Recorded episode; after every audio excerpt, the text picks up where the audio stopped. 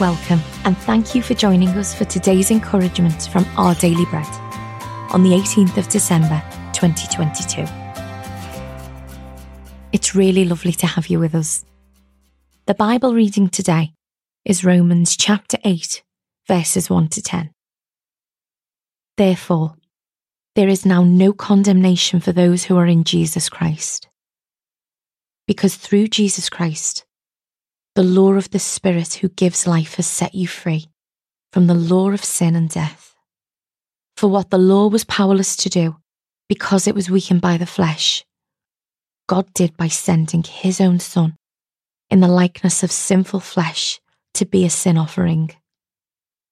And so he condemned sin in the flesh, in order that the righteous requirement of the law might be fully met in us, who do not live according to the flesh but according to the Spirit. Those who live according to the flesh have their mind set on what the flesh desires. But those who live in accordance with the Spirit have their mind set on what the Spirit desires. The mind governed by the flesh is death, but the mind governed by the Spirit is life and peace. The mind governed by the flesh is hostile to God. It does not submit to God's law, nor can it do so. Those who are in the realm of the flesh cannot please God. You, however, are not in the realm of the flesh, but are in the realm of the Spirit. If indeed the Spirit of God lives in you, and if anyone does not have the Spirit of Christ, they do not belong to Christ. But if Christ is in you, then even though your body is subject to death because of sin, the Spirit gives life because of righteousness.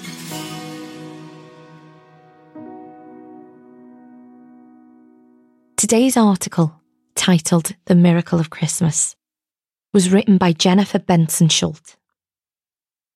At a car boot sale, I found a nativity set in a beat up cardboard box. As I picked up the baby Jesus, I noticed the finely sculpted details of the infant's body. This newborn wasn't cocooned in a blanket with closed eyes.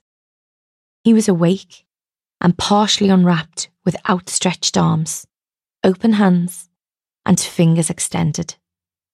I'm here, he seemed to say. The figurine illustrated the miracle of Christmas that God sent his son to earth in a human body.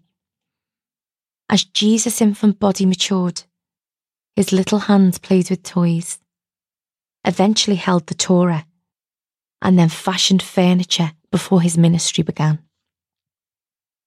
His feet, once plump and perfect at birth, grew to carry him from place to place to teach and to heal.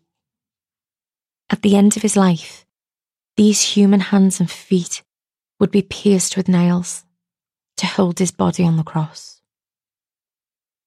In that body, God declared an end to sin's control over us by giving his Son as a sacrifice for our sins. Romans chapter 8, verse 3 says, If we accept Jesus' sacrifice as payment for all our wrongs and submit our lives to him, we'll find relief from sin's bondage because the Son of God was born to us as a real wiggling, kicking infant. There's a way to have peace with God and the assurance of an eternity with Him. Let's pray. Dear God, thank you for sending Jesus to earth as a human baby to free me from the bondage of sin and death. Amen. Thanks for listening today. My name's Rebecca, and today's encouragement was provided by Our Daily Bread Ministries.